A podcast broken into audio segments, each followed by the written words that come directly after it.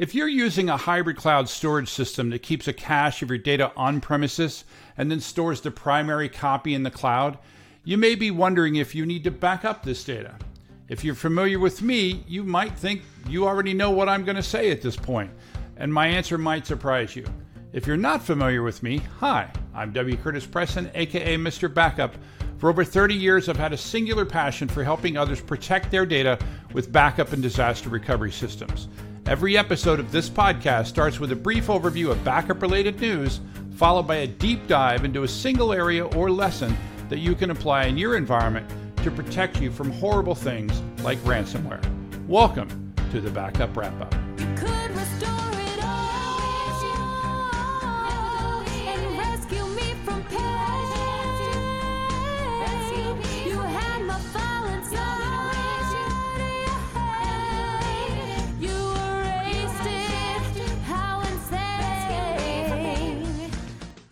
Welcome to the show. I'm your host, W. Curtis Preston, aka Mr. Backup, and I have with me my T568B consultant, Prasanna Malaiyandi. How's it going, Prasanna? I'm good, Curtis, and it took me a second to realize what you were talking about. I knew you would figure it out, though, because you know you got those little nerd bits up in your brain that just get activated when I say certain things. What is the T568B and A? It is the standard for how your Ethernet cables are run, whether which pairs go together. And there are apparently two standards. Yeah, I think the A is the old, the B is the new. They all work as long as you do the same thing on both ends of the cable. Unless you're building a crossover cable, in which case don't yeah, do that. don't do that. Yeah. You know, the thing is I'm uh, I recently discovered that I have uh, what do you call it? That the phone jacks in my house actually have RJ that, they have Cat 6 run to them. And so I'll be wiring them as Ethernet ports. And so hence my interest in the subject. But uh, let's get off of that nonsense and get right onto the news of the day. I, you know what we need? We need a we need like a let a like a wow. yeah. News of the day.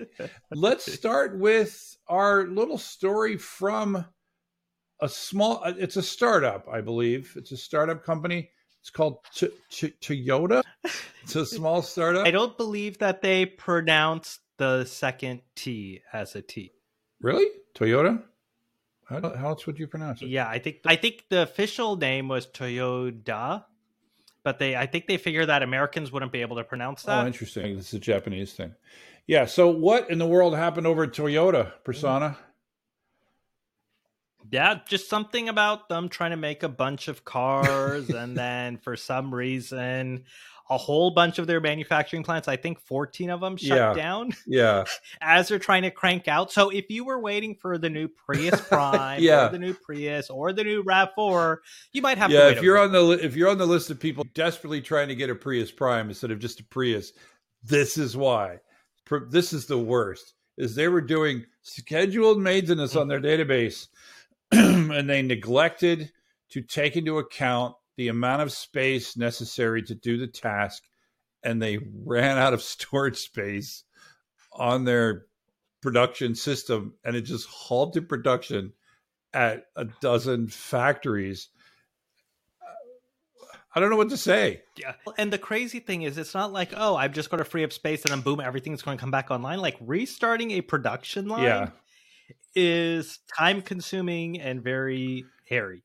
You know, it reminds me uh, when I was at the bank a hundred years ago, when the EPO button was pressed. I won't say who it was me. So shutting it down was easy. Bringing the back the bank, nobody knew how to bring everything back online. It's probably the same thing here. And here's the part that just this sentence in this article from bleepingcomputer.com, which I'll link to in the show description. Toyota explains that its main servers and backup machines operate on the same system. Due to this, both systems face the same failure, making a switchover impossible, inevitably leading to a halt in factory operation. So they don't have high availability then? So I or are they running like two virtual machines on the same Here's what I think that means. They do have standby machines, maybe what this means. What they don't have is standby storage. The storage was the thing that had the outage. And so, since both the backup and the primary systems use the same storage, that's not very highly available, right? But- it's a single point of failure. Yeah, but Toyota, you're a big company. Please said- spend some money and hire a proper IT consultant to come in or a storage consultant to come in and plan your storage. Yeah, I'm sure there are numerous companies who would like to come talk to you about buying their yeah, products. exactly. Oh, yeah, Howard would love to talk to you. Howard Marks sure would love to talk to you. This is a classic example of single point of failure. So I, I really don't know what to say. And what do we have as our second story? This one is actually, I think, more depressing. Yeah, so it's from a I don't know if it's a company or a news source called Beta Yeah. News, and they recently published an article by Ian Barker saying that two out of three companies lose data due to failed backups. And Curtis, backups never fail, right? Uh, so th- it was based on a survey from a company called Apricorn. Apricorn? Apricorn? yeah, I think so. Apricorn? They're an encrypted drive maker. Yeah. And it was a survey done in the UK, right? So Okay, I'm sure things are so much better over here. Not. Here's the thing that I, when I looked at this article, and again, we'll link to it in the show description, that they said that this was a marked difference from the previous year. So they said a quarter of respondents say the ransomware has been the main cause of a data breach, an increase from 15%. 32% is the people that uh, they had an unsuccessful recovery, and that was up from only 2% in 2022. So a huge change. The thing that I think says everything is they said that this sharp increase in unrecoverability it was basically at the same exact time as there was a sharp decrease in the level of automation. What uh, you know what I'm Yeah. talking about there? Yeah, which makes sense, right? Yeah, because it's like, oh, you don't have automated processes in place, tools, etc. If you don't have those, and how can you really verify that your backups were successful? I know, Curtis, you like to talk about verify your backups, make sure they work before you actually need them. And so if you don't have it, then that makes sense. The other interesting thing in the article, which might go hand in hand with mm-hmm. this, is they were also talking about how, like, with everyone working remote, there was a lot of sort of self-service let employees do Hmm. their own backups copy the data they want and we all know how that goes come on curtis how often would you back up data on your laptop Yeah. if someone wasn't sitting there backing it up automatically Yeah, I've never been a fan of backups that require manual intervention. I understand that in some cases that may be the only choice, but I, I think backups should be 100% automated. That, that new systems that come online, for example, so like when you should be using auto selection and auto discovery and all of these things, so that let's say you're backing up VMware and you add a new VM, that VM will automatically be protected by the backup system. You don't need to add it. I think that anything that you can automate is possible. at least a base level right it doesn't have to be like oh everything is like super duper protected but at least you have something going and just going to the example they gave about trusting employees to copy their data if you don't want to trust your employees you could do things like give them a OneDrive or a Google Drive and have them put their content there and that's where they're creating it and then you as a central admin you now go back up that one repository rather than trusting your users are doing the right Yeah. Yeah. because we know how that yeah, goes exactly.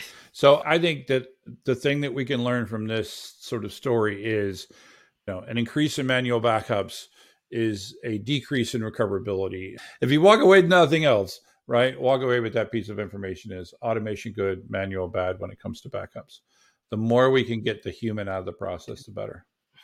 And I also want to chime in on one thing, Curtis. I know you probably cut your teeth doing this way back when you started, but even things like scripts, Yeah. right? People may think scripts are automated, but scripts are not bulletproof. They're not bulletproof. I wrote a lot of scripts back in my day Prasanna. I remember. I know. I remember that one year. I remember writing 150 custom shell scripts to make a particular configuration work, and it was just, man, and I'm sure every one of those broke at some point. Yep. I wonder if any of them are still in use. That was 20 years ago. Probably not. 23 years ago. Yeah. So I think it's time for our main topic today. Our main topic today is going to be whether or not we need to back up what I'm calling hybrid cloud storage. Uh, how would you how do you think we should define that? it's funny. I know we recently just talked about like the public cloud.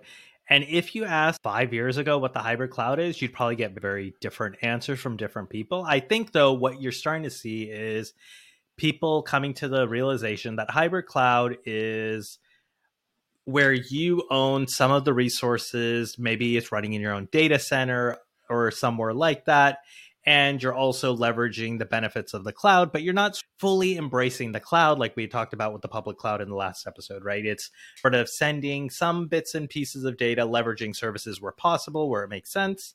And otherwise, you have a lot of your applications still running in your data center. Now, if we dig into what hybrid cloud storage is, though, right, that's the capability where you basically are leveraging all the benefits of having cloud storage, like we talked last time about infinitely available storage with AWS's S3, right? Google has their own. But in order to access that, you have a component running on premises in your data center, which your applications can talk to. That way, they don't need to rejigger themselves to talk to the cloud. They talk to that one appliance, and that one appliance is able to spread the data out amongst the cloud. Sometimes it keeps a local copy cached on that appliance. So then you get almost instant access, like as if the system, the storage was local. Yeah. So this is companies like Nasuni, Panzura, CTERA. The idea space. is you get a box or multiple boxes, you put the data on that box, and then they use the magic of the cloud to make sure that that data is protecting. Everything that goes on that box is also copied into the cloud, but the box essentially acts as a cache. The record of authority, I think, is the one up in the cloud but you're accessing a local yeah. cache of what's in the cloud. And then it's you know, through Cloud Magic, they're making sure that the current version as well as historical versions of those files or blocks are stored in the cloud. Does that sound about right? Yeah. Yeah, that sounds good. Right. And the other benefit that you see typically with this sort of hybrid cloud storage is there are use cases where you have multiple remote offices, all who need to collaborate on a document. Like you see this in CAD mm-hmm. design. Mm-hmm or CAD firms, I should say. And so this is where you sort of have multiple people all collaborating and being able to synchronize and get access to the same files without necessarily having multiple copies all spread out. And they all have their own cache for performance reasons, especially with CAD files, they're very large. Yeah. So it's in that sense, it's like a big, much more expensive, say, Dropbox, right? It's both a it's yeah. a collaboration tool as well as a on-prem storage solution. Yeah. And the one thing I wanted to correct, Curtis, I know you said they give you like a box. Uh-huh right? I think we need to be careful these days. Like, it's not always a physical yeah. box if that's what our listeners think, right? Many times it's a software package that you install in a hypervisor, right? And that gives it the functionality it needs. It doesn't have to be a physical server. Oh, the hypervisor's on a box. So I still say that's. Yes, I know what you're but, saying. It's not yes, necessarily it is, a but, physical yeah. appliance that you're getting from this company. Yeah, yeah, it's just an on-prem component that may be a physical box, it may be a VM in your in your uh, virtualization world. So the question, Prasanna, as is often the question. How about I ask you the what? question? Oh, okay. This time, I'll ask yeah. you. And Curtis, I know that your stance has always been back up everything. Yeah, back right? up all the things. Now, in the case of yeah, back up all the things. In the case of hybrid cloud storage, do I need to back it up? I know we talked about public cloud last episode, right? And I know in the past we've talked about traditional data sources. What's your take on hybrid cloud storage? So, first off, let's start with the concept of back up all the things, right? Assuming that the data that you're putting on there has value to the your organization, it needs to be backed up. Hopefully it does. Okay. There's just there's just no yep. question about that. The question I think that is appropriate to this scenario is whether or not it is being backed up, right? I think the first thing to think about is are there two copies, right? And then are there historical copies? And the answer is it depends. right? Depends on the for, vendor. For the recent data, there are definitely two copies right? There is the copy on your local yep. device. There is the copy that is up in the cloud because by design, everything you put on the device is copied up into the cloud. So there you have two copies. Depending yep. on what you're syncing to, you could also argue that there are typically three copies up there. Because if you're syncing to S3 or something like S3, you are using object storage that is automatically replicating its data to multiple locations. So you have multiple locations that are subject to different risk profiles, assuming they're far enough apart. But here's my thing.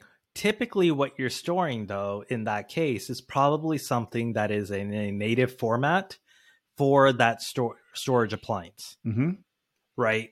And so you are at a single point of failure at that instance, right? Because if, say, something gets corrupt with metadata, right? Or if it's for some reason unable to piece together what's been stored in the backend, like how do you know that like the file table or the entire file system with all the metadata has been backed up as well? If something gets corrupt, how do you restore that? If someone deletes a file, right? How do you do that? And or if you need to restore, right? Does that require you to completely spin up a new software appliance somewhere and connect it in? And what does that look like? So I think while I agree with you that yes, you do have your copy in the cloud, and so it meets all those principles, I think it depends what you're trying to recover from, which will determine if it's really a backup or if you really need to back it up or not. Yeah. So I think we're in agreement there. I was just one thing at a time, right? I was thinking first, let's think about the files. Now we have to think about the file yeah. system and the configuration. That you're right. That in this case, you um, you're using essentially a cloud gateway. The now, if it's the appliance itself that dies, or you're talking about the metadata, you know, this sort of fancy file system that metadata getting corrupt. Yeah. Is there a facility within that to rebuild that metadata based on what's ever whatever's already up there? Is there a way to rebuild that, assuming that gets corrupt? The other thing is that file system, maybe the data is up there is fine, and maybe the box is fine, but I I got a ransomware attack, right? This is the most common thing, right? Yeah. I got a ransomware attack and it attacked a Windows box that was SMB mounted to, uh, or the box is SMB mounted to the Windows yeah. box. And I was able to go in and corrupt slash encrypt all the files uh, con- connected to a project or a work group. And now what we need is not just we, we haven't corrupted the file system per se as much as what we've corrupted is we've corrupted the current version of the file system version right we need yep. to be able to go back in time so that's the that's the other aspect is do you have it in multiple locations and then do you have different versions of it over time what is the yep. company's answer to that yeah, and that's where I think each company is probably going to do something different, and you got to dig into the documentation. But it is, like you said, an important question to ask as you're evaluating vendors. Yeah. How do we recover from fat fingering deleting a file, fat fingering deleting a directory, or accidentally deleting a whole bunch of files? And then, of course, the the what do you call it? The, the ransomware, ransomware attack. Thank you. Yeah. The other right. thing uh, to add to that list, Curtis, is also what happens when metadata in the file system gets corrupted. Yeah. So what happens right. if the yeah exactly whatever this magic is that's taking all those objects and pretending they're a file system because that's essentially what we're doing. We're taking a bunch of yeah. objects stored up in an object store and we're making it look like it's a file system. What happens if that gets messed up?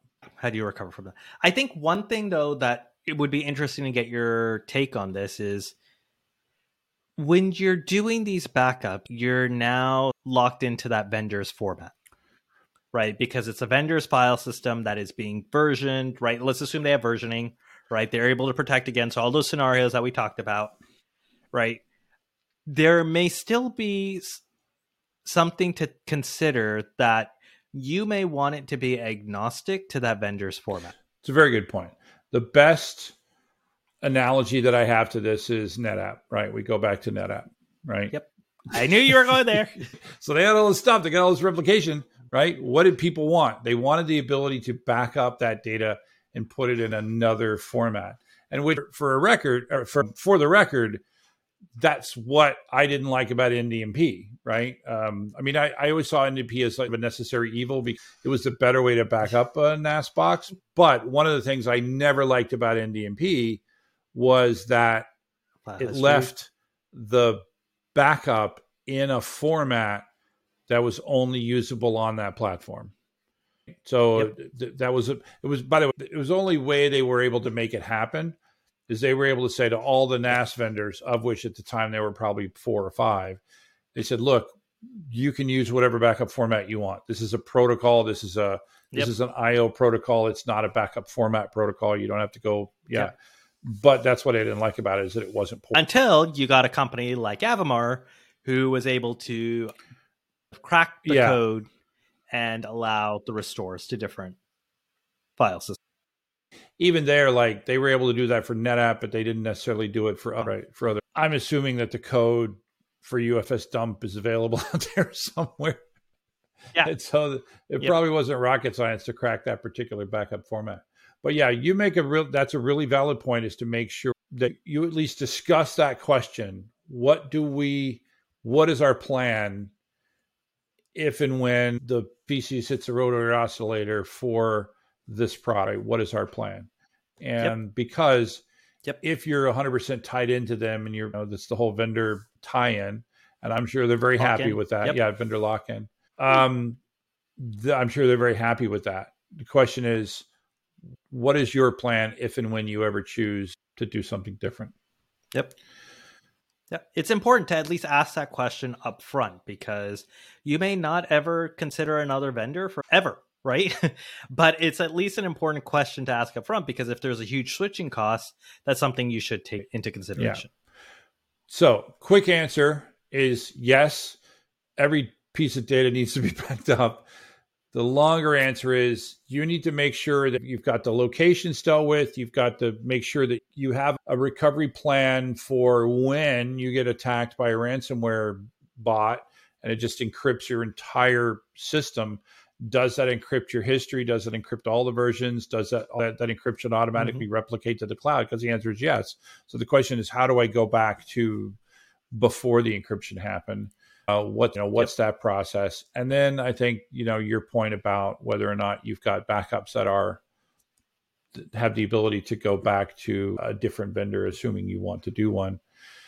Uh, my druther would also be in the back end to have that to have the data also replicated to a an inexpensive copy in another cloud provider. That would be my dream. That may actually be possible with some of these vendors. If you're replicating both to let's just assume, for example, that the only thing you care about is the active data. At least per, the only one where you care about performance is the active data.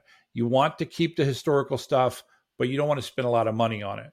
So, what would be nice is if the cloud copy could be something like Glacier Deep Archive with instant restore, pay the instant restore fee, and then also copy that to the equivalent on Azure or Google and now you've got two yeah. independent copies of the data with history. That's cool. Yeah, and I think what they would probably end up doing, what the vendor would do, is they might support two cloud targets yeah.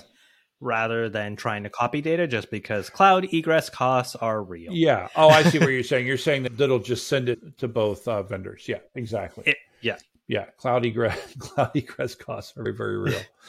And I know, Curtis, we like to talk about it a lot on this podcast, but test your recovery scenarios if you are using a hybrid cloud storage, right? Test it with someone like test what happens when you delete a file, right? Can you restore it? Do it before you actually need it. Yeah. Yeah. and don't do it like our friend in Alaska did it by deleting all your data and then testing it. This is this is what the cloud is for, right? Uh, test. You could probably spin up a copy uh, in the cloud, can't I can't agree with you more, and we can't say that mm-hmm. enough. Is that the only backup that is truly valid is one that's been tested in recovery. Oh, yeah, exactly.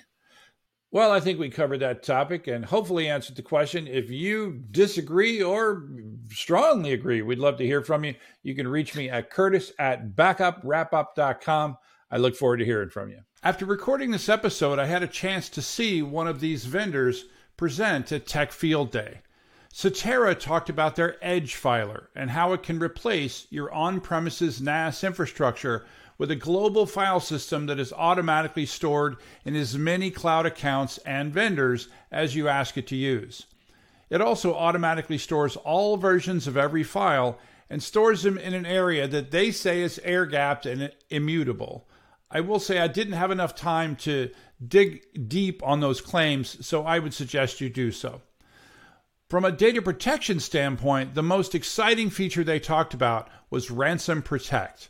They monitor all file activity using AI. After the number of suspicious events that you specify, they can alert the appropriate number of people in any monitoring tools that you have, automatically block the offending endpoint, and allow the admin to roll back any encrypted files. They claim to be able to detect and stop the ransomware attack within about 30 seconds, and then they can roll back any files in only a few minutes. That sounds a whole lot better than anything else I've seen. I did ask them about monitoring for suspicious reads as well as writes. If they were able to detect suspicious reads, they could also stop an exfiltration attack, which is quickly becoming the standard. In fact, most cyber attackers are performing exfiltration before they begin any encryption. It seems like they have the tools and logic in place to be able to do this, and they did say that they were looking into it I will eagerly await their update. Although I stand by our podcast from two weeks ago, where we said that perhaps we get a little too excited about new tools and not enough emphasis on things like process and people, I do think it's still okay to get excited about new tools. So, this is, I think, very interesting.